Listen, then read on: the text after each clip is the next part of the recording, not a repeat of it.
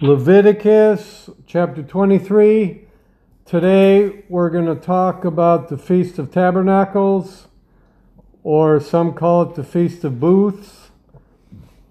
Uh, some call it the Feast of Harvests. Some call it the Feast of Sukkot. But all of it is the same. And this isn't going to be a full, in depth study on it, but I'm just going to bring a few points across um, as we celebrate this feast, which I believe it starts Monday at sundown, and then it goes for a week, and then there's an eighth day after that. And the first day and the eighth day are Sabbaths. Um, and if you possibly can, take off of work. It's great if we can. Um, nonetheless, Leviticus 23, and starting in verse 34, it says, Speak to the sons of Israel, saying, In the fifteenth day of the seventh month shall be a feast of booths seven days to Yahweh. Um, one of the things we'll talk about in future studies is about the new moon and how the new moon guided Israel, and it was for times and seasons, and how they could discern when, say, a feast was coming. Basically, uh, they, I believe it was um, a priest would go up to the mountain and he would keep an eye on the sky. And when he saw the new moon, or like a sliver of the moon, he would pronounce it on his ram's horn, and it would signify to all of Israel that a new month was starting and so on and so forth. And so when you understand of the about the importance of new moons, you can then figure out even if we don't have you know the, the pagan calendar that most of us have to go by you can figure out when the feast days are, and it says here that in the 15th day of the seventh month. So we know that the first month is not January, obviously. The first month is March, April, and then because the scripture says so, and then you count seven months from there, it's September, October, and the new moon started September 6th. And so the next day was to be the Feast of Trumpets, and then you count 15 days from the new moon, which this year, 2021, was September 6th, and then 15 days would give you the approximate day of this feast. Okay, second thing, it says that it's a seven days long and it's a, a feast to Yahweh. Okay, then it says in verse 35 On the first day shall be a holy gathering. So the very first day is a Sabbath. And it says, You shall do no laborious work. Then it says, Seven days you shall bring an offering, a fire offering to Yahweh. On the eighth day you shall have a holy gathering, and you shall bring the fire offering to Yahweh, and it is a solemn assembly. Uh, let's see, where was that? It's a solemn assembly, and you shall do no laborious work. And, and that's on the first day. Then, verse 36 says, Seven days you shall bring a fire offering to Yahweh. On the eighth day you shall have a holy gathering, and you shall bring the fire offering to Yahweh. It is a solemn assembly, and you shall do no laborious work of service. And then it says, verse 37 These are the feasts of Yahweh. They are not they are not the feasts of the Jews, but they are the set feasts of Yahweh.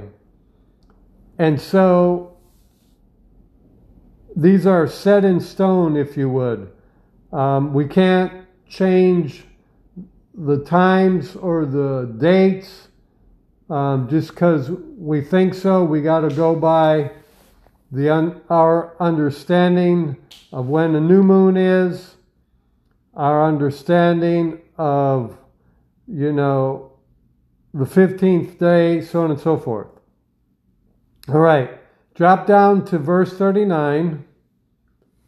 And it says also, in the 15th day of the seventh month, so we're talking about the feast of Sukkot or the feast of booths. Um, also, in the fifteenth day of the seventh month, when you gather the increase of the land, and this is why some books, some uh, translations calls it a feast of harvest. So it says, You shall gather the increase of the land. You shall keep the feast of Yahweh. Again, emphasize Yah's feast, seven days, and on the first day a holy day, Sabbath, and on the eighth day a holy day, Sabbath. And you shall take to yourselves on the first day the fruit of majestic trees, palm branches, boughs of thick oak trees, and willows of the valley, and shall rejoice before Yahweh your Elohim seven days. And you shall celebrate it as a feast to Yah, seven days in a year, a never ending statute throughout your generations. In the seventh month, you shall keep it. You shall sit in sukkahs for seven days.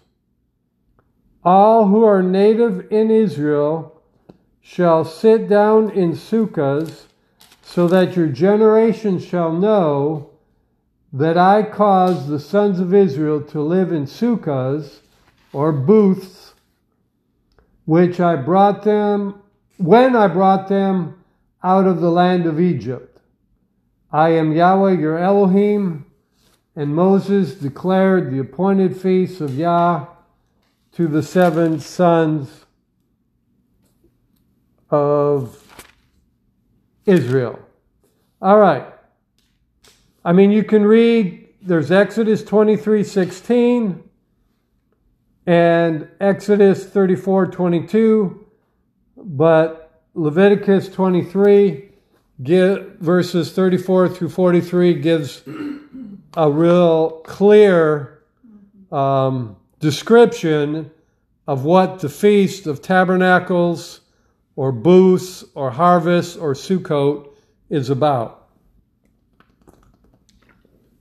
So we see here that the Feast of Sukkot is a joyous harvest festival celebrating the completion of an agricultural year.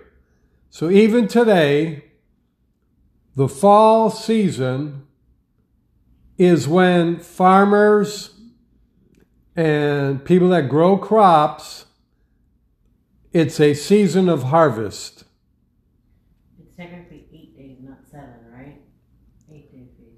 And Sukkot is a festival celebrating the completion of the agriculture year. It's harvest time.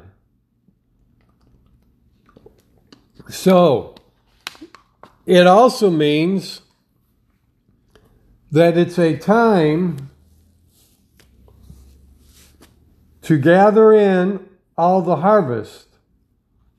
Now, when you apply that to our day and age, thankfully we don't have to wait once a year to harvest in the seeds we have sown, but there is a normal seed time and harvest process that when we sow the seed of Yahweh's word into a person's life, that at some point in time, there will be a harvest of that seed. Now, it doesn't automatically come, you know, like say like a natural seed, you know, whatever the the the growth period is, you know, say it's 3 months, then you can harvest it. With spiritual seed, it could be 3 decades, could be 3 centuries, or it could be 3 days, mm-hmm. or 3 minutes, or 3 seconds. But nonetheless, this feast, at least in part, is about reminding us of the seeds that we have sown. And first is the seed of Yahweh's laws and commandments or his promises that he has given us and that we have stood on for salvation, healing, deliverance, protection, restoration for ourselves or for others. Secondly, it's also about the personal seeds you have sown in faith for a specific harvest. Now, Turn to Mark chapter 4. The God, I believe it's the Gospel of Mark chapter 4.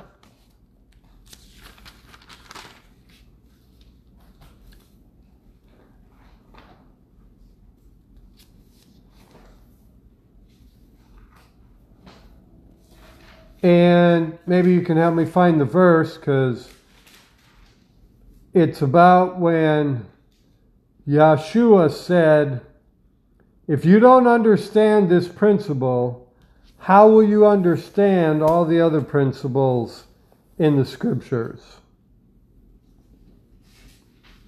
Um,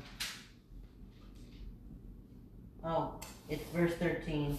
And he said to them, Do you not know this parable? And how will you know all parables? Okay, verse 13. He said to them, Do you not know this parable? And this was the parable of the sower. And then he said, You could say it like this If you don't know this parable of the sower, how are you going to know all, all other parables? And then he goes into describing the, the parable that the sower sows the Word, which is the Torah, which is Yah's laws and commandments. Well, the same thing is true concerning all the other seeds that you may plant um, into the kingdom.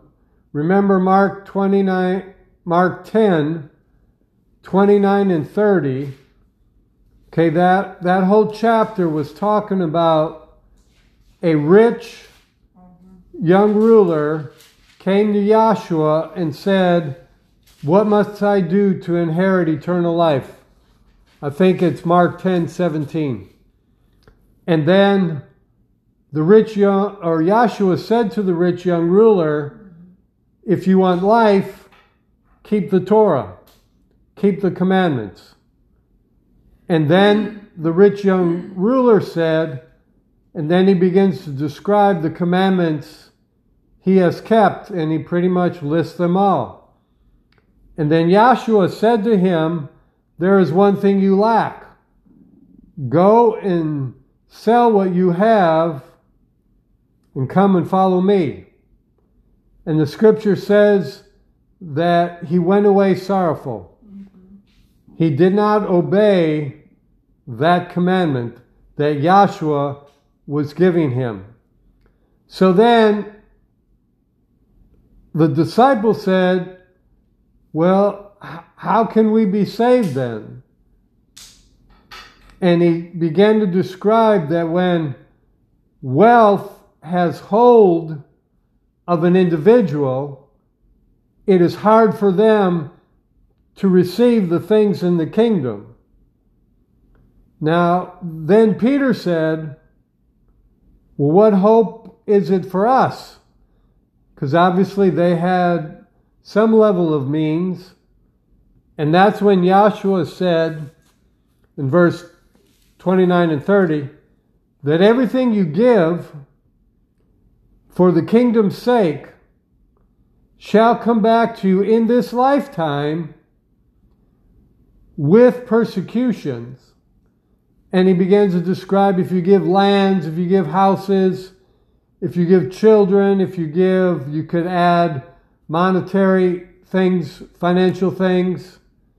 And Yahshua said you would reap a hundredfold in this lifetime. So it goes back to sowing seeds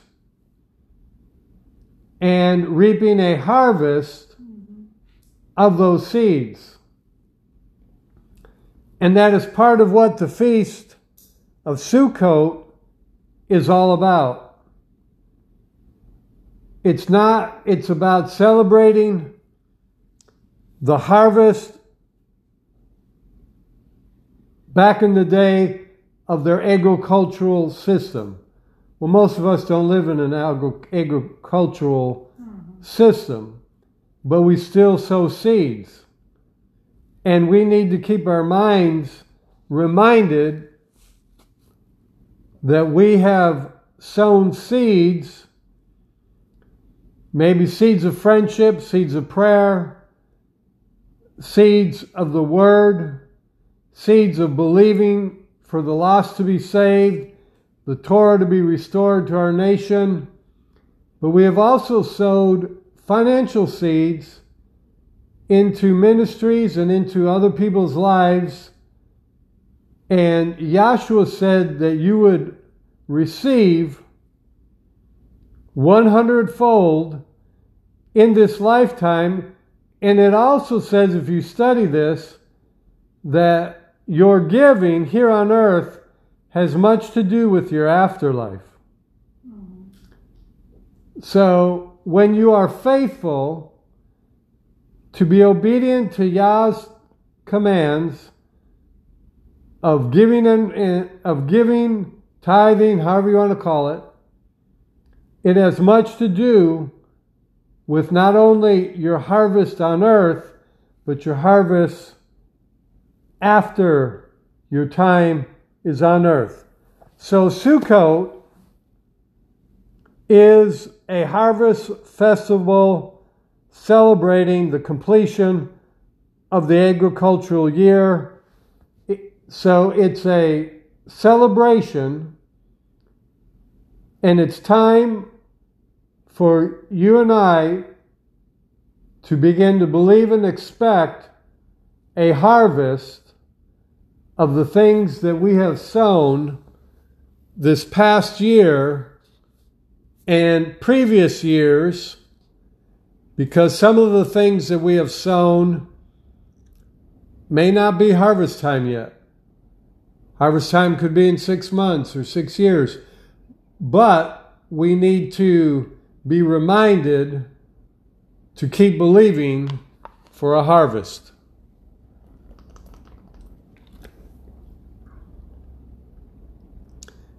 Sukkot also means to remember that Israel had to leave their homes in Egypt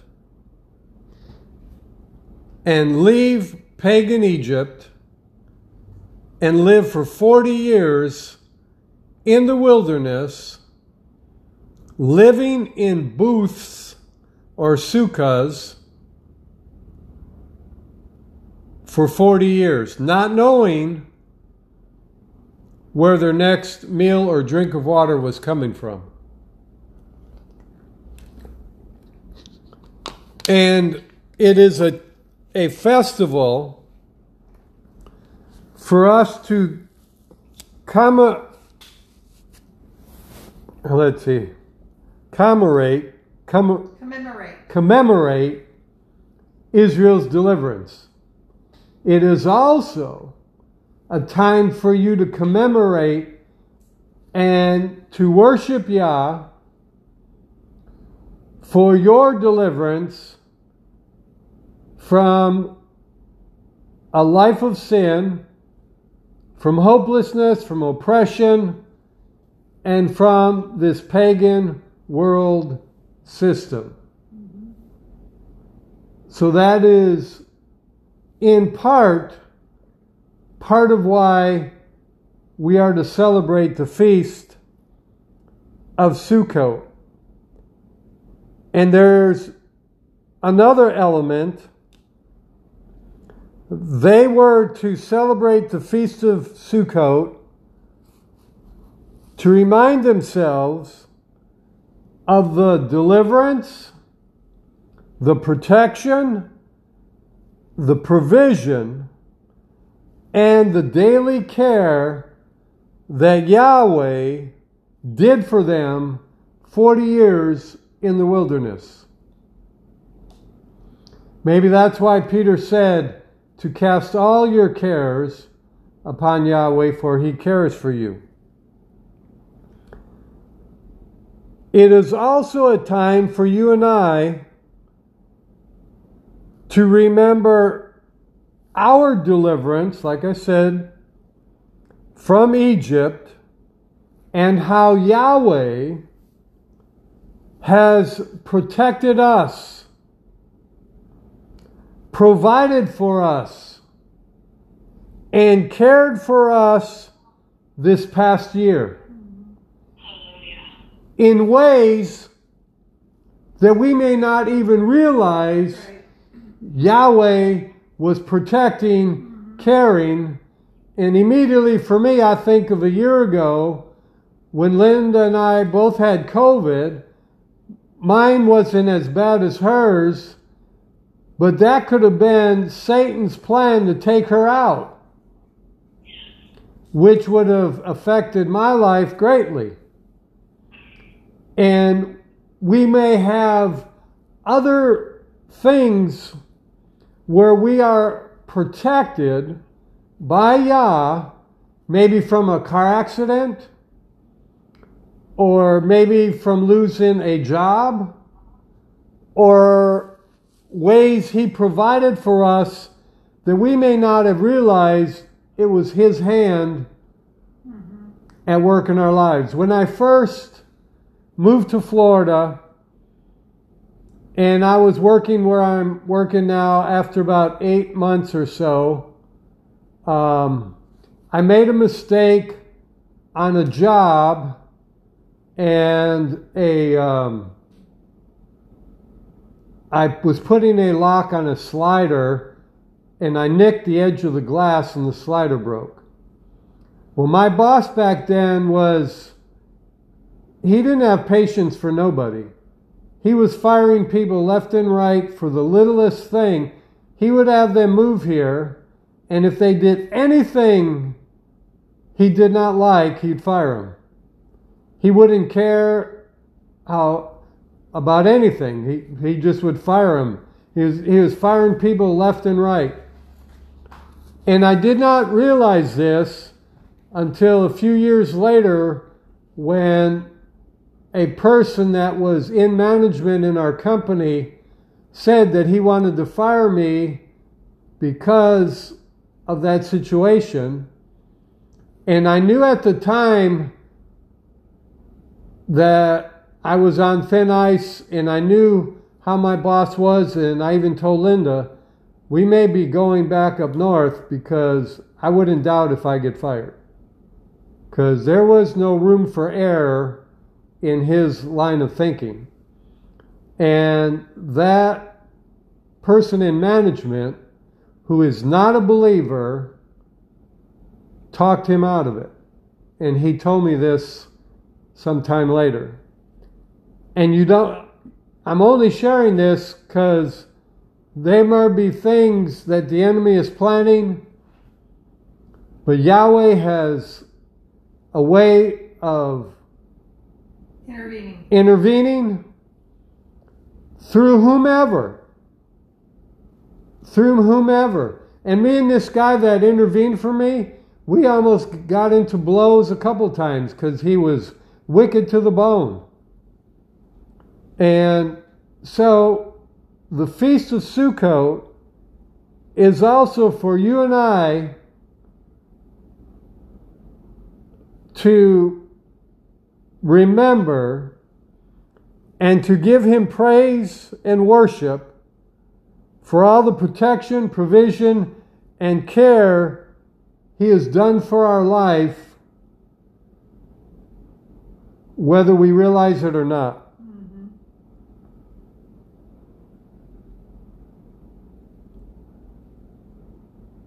Now, the children of Israel, and just picture this, lived, and think about the level of faith it would take to live this way for 40 years in the, in the wilderness. Wow.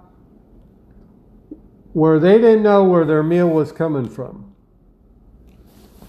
Okay, now there's a couple other things that, let's turn to First Kings. So, in reflecting, in reminding ourselves that the Feast of Sukkot is a harvest festival celebrating, page 461, is a harvest festival celebrating the end of an agricultural year.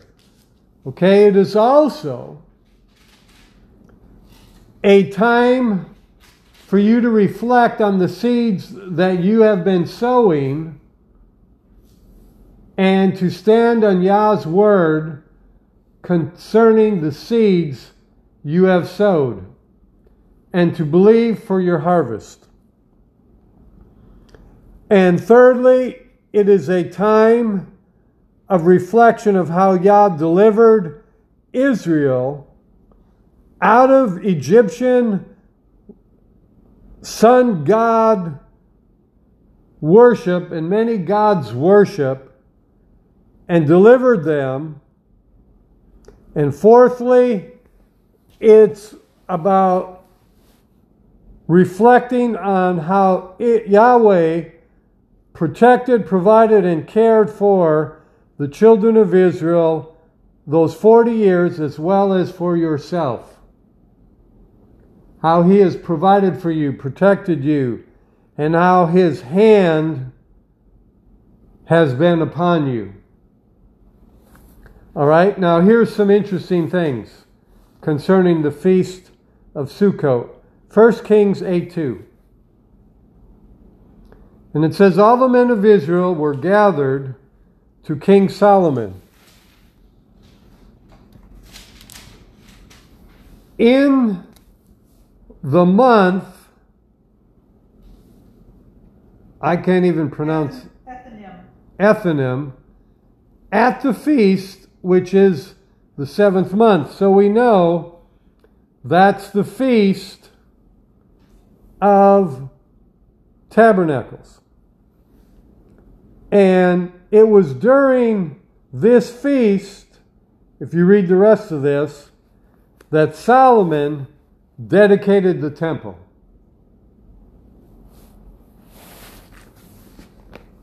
So that took place during the feast of Sukkot. So that's kind of an interesting fact. Now, here's one other one. Go to John chapter 7.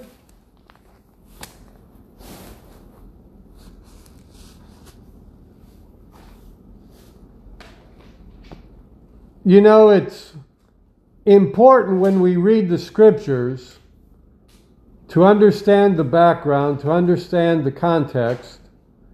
And we're going to see that in John chapter 7 and in at least part of John chapter 8, Yeshua was speaking some of these profound things while he was participating in the feast of Sukkot.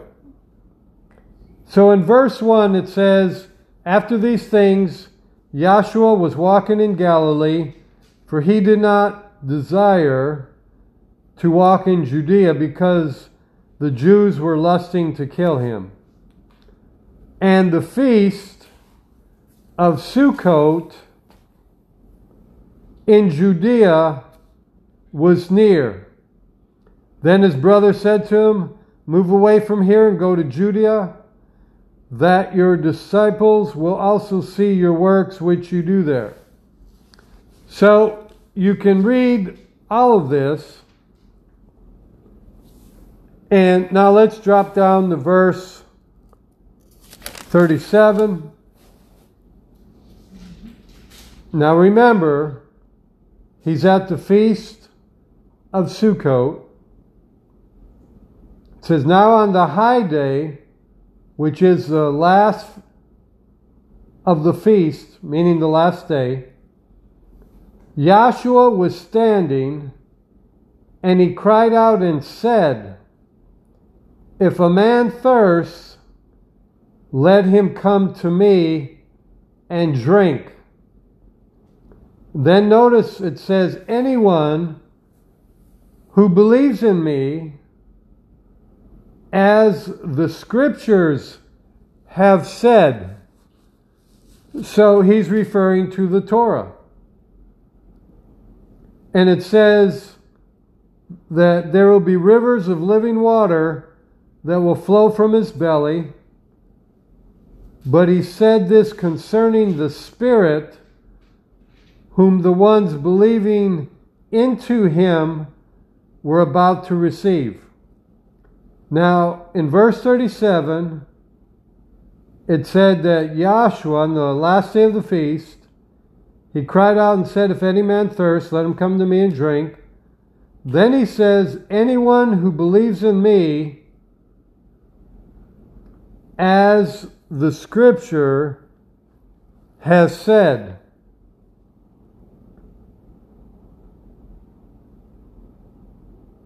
In John 8, in verse 1, it says, But Yahshua went to the Mount of Olives, and at dawn, so he's still at the feast,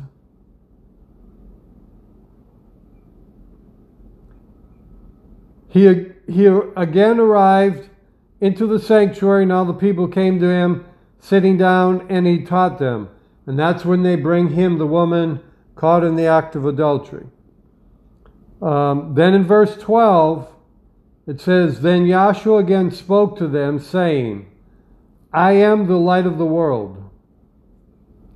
The one following me in no way will walk in darkness but will have the light of life.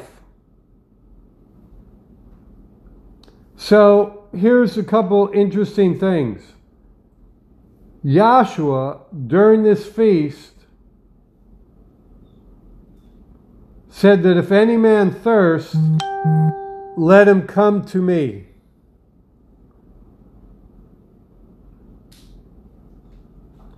And then he says, anyone who believes in me, as the scriptures have said, then he continually keeps talking and he goes in and he begins to minister to the woman caught in the act of adultery. And he said to her to go and sin no more. And we know that sin is breaking of Yah's laws and commandments. According to 1 John. And then he said, I am the light of the world. And then if you keep reading this, I don't know if all of this took place at the same time and it was just a continual flow of him teaching. But when you look in John 8:31, it says then Yahshua said to the Jews who had believed in him, if you continue in my word or Torah, you are truly my disciple. And you will know the Torah and the Torah will set you free. And verse 36 says, If the Son sets you free, you are free indeed. The thing I said I don't know about is did this take place at the feast? At the end of the feast? as I've read this, I did not see any indication, unless I missed it, where it said, you know, another day came, or he moved on, or so on and so forth. So, if this is accurate in my thinking, then this whole chapter, he is still ministering and teaching at the feast of Sukkot. So to me, that's interesting.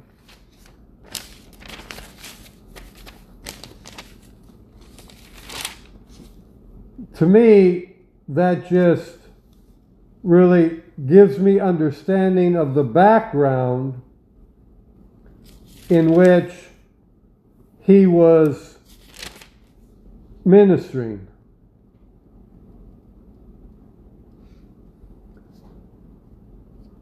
Now, back in John 7, verse 38, when he said, Anyone who believes in me, as the scriptures have said. Now, was he referring to himself as the second person of a quote unquote Trinity? Or was he meaning, he said, anyone who believes in me? Or was he meaning that anyone who believes in who I really am, and John 1 1 reveals who Yahshua really is. It says, In the beginning was the Word, and the Word was with Elohim. And the Word was Elohim, or in the beginning was Yahshua, and Yahshua was with uh, Yahweh, and Yahshua was Yahweh. And verse 14, it says, And the Word became flesh and tabernacled among us. So when he said, Anyone who believes in me, he was literally saying, in my opinion, in my understanding, anyone who believes that I am Yahweh manifested in the flesh, so to speak.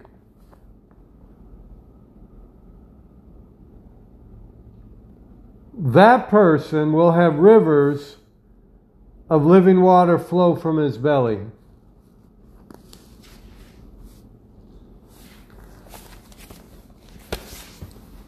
To me, that's interesting.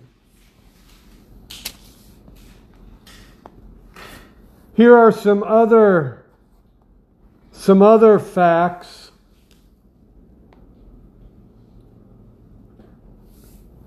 that the feast of booths or the feast of Sukkot is Yahshua's birthday. Mm-hmm. It is the day in which, if you want to celebrate his birth, it is in this season. Also, the Feast of Tabernacles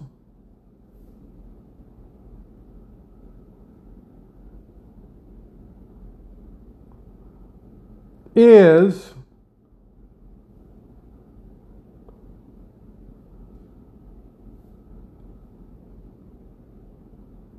think about this. I'm trying to get my wording together here. Um,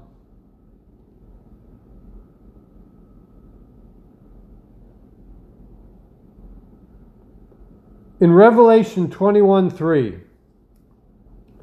it says, Behold, the tabernacle of Yah is with men.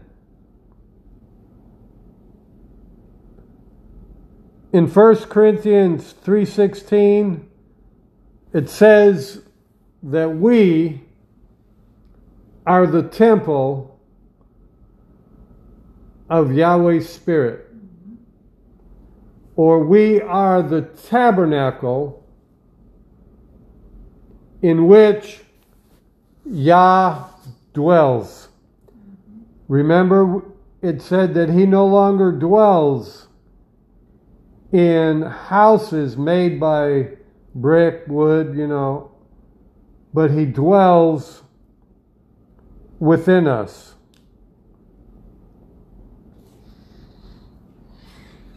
It also says in Revelation 21, verse 22, that Yahweh and the Lamb, Yahshua, are the temple.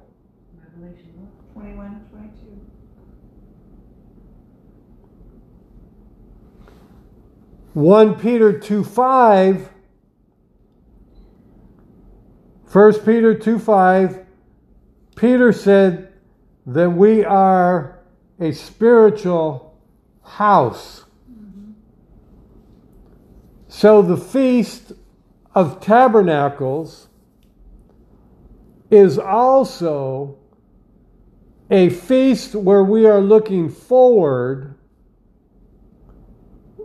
to something. And that is when Yahweh comes down to the earth and begins to build a new heaven and a new earth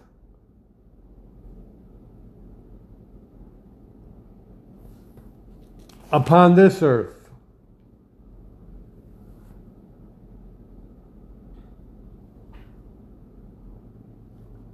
Now remember, we are his tabernacle. We are separated from this world system.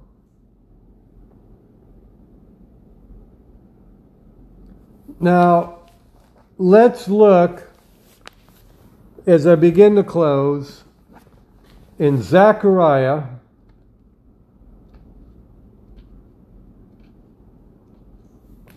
The last chapter, I think it's 14. Oh, this Bible don't. Where'd they move Zechariah to?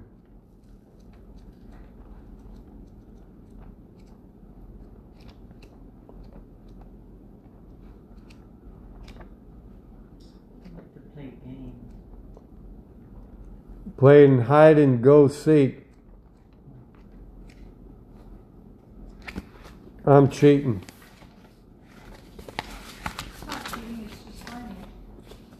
Well, just Zechariah chapter 14.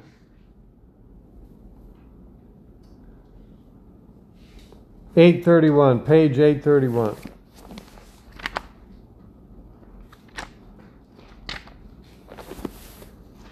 So Zechariah chapter fourteen,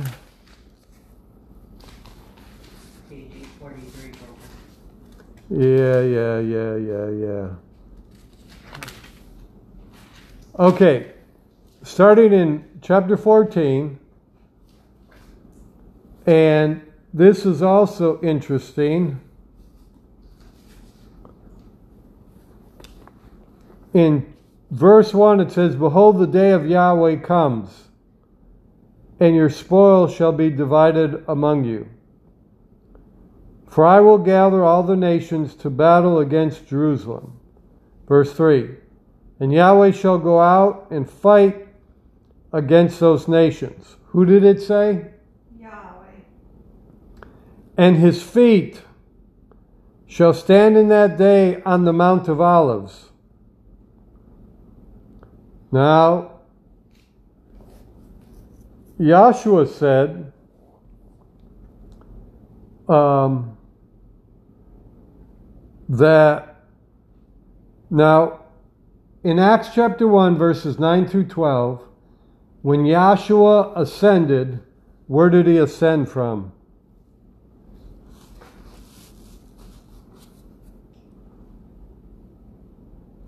He ascended from the Mount of Olives. And where is Yahshua going to come back to? Same place. And yet, it says that his feet shall stand in that day on the Mount of Olives. Yahweh's feet. And again, this reemphasizes to me that Yeshua is Yahweh in the flesh. Because it says that Yahweh will stand in that day, and it's the same place that he, he ascended into heaven, and he would return. All right? So that's interesting. Now, if you look in verse 16, and it shall be everyone who is left from all the nations. Now we're back to refocusing on the feast of Sukkot. Everyone who is left from all the nations which came up against Jerusalem shall go up from year to year to worship the King, Yahweh of hosts, and to keep what? The feast of Sukkot. And it shall be whoever will not whoever will not go up from the families of the earth to Jerusalem to worship the king Yahweh of hosts there shall even be no rain on them. And if the family of Egypt does not go up nor come down, then the rain shall not be on them, but the plague with which Yahweh shall strike the nations who do not come up to the feast of Sukkot. This shall be Egypt's offense, and the offense of all nations who do not keep the feast of Sukkot. So, we see the beginning of this chapter is describing the millennial re- reign uh, and the beginning of the millennial reign when Yah, Yahshua, comes to the earth. And notice how during this reign, Yah's feasts will still be celebrated. And those who do not participate in Yah's feasts will experience plagues, will experience judgment.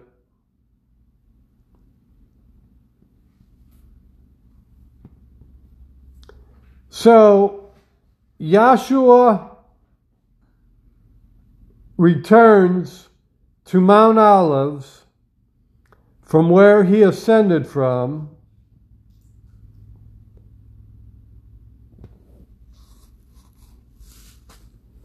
And in the next age, if you will, in the next um,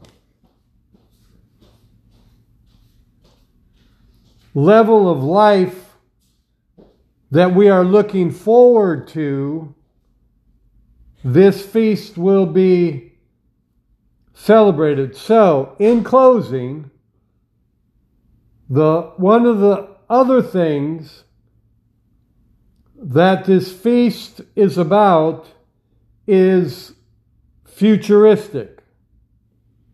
Mm-hmm. That in the millennial reign, in the New Jerusalem, in when the new Jerusalem comes down, new heavens and a new earth,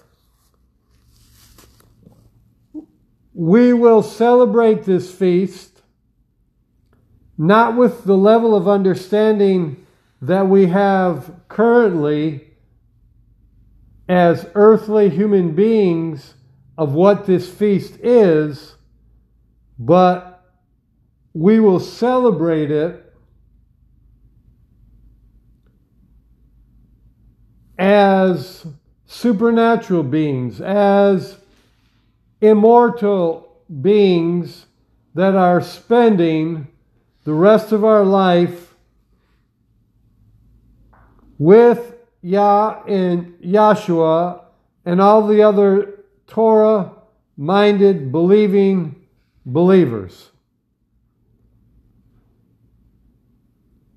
And we are looking forward to that day when righteousness governs, when wickedness has been done away with, when we can celebrate the feasts per their intentions. See, all of us, I mean, no matter who it is, say someone that's that's been Torah observant all their life, they understand the feasts more than most of us from the West who have been grafted in, whether it's been 10, 20, 30, 40, 50 years, whatever. They have an understanding that still isn't perfection. It's limited. But we are coming to a day when that limitation will be lifted off and we will have clarity of what all the feasts are about. So, Father, we just thank you for this understanding. We thank you, Father, for this feast of Sukkot. And Father, we pray that we've honored you with it. We pray that we would learn more each year of what every feast is about.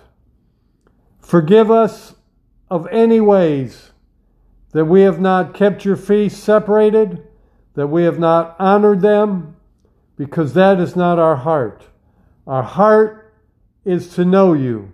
Our heart is to meet with you. Our heart is to worship you. Our heart is to celebrate you in these appointed set times. And Father, we just bless you. We honor you. We worship you.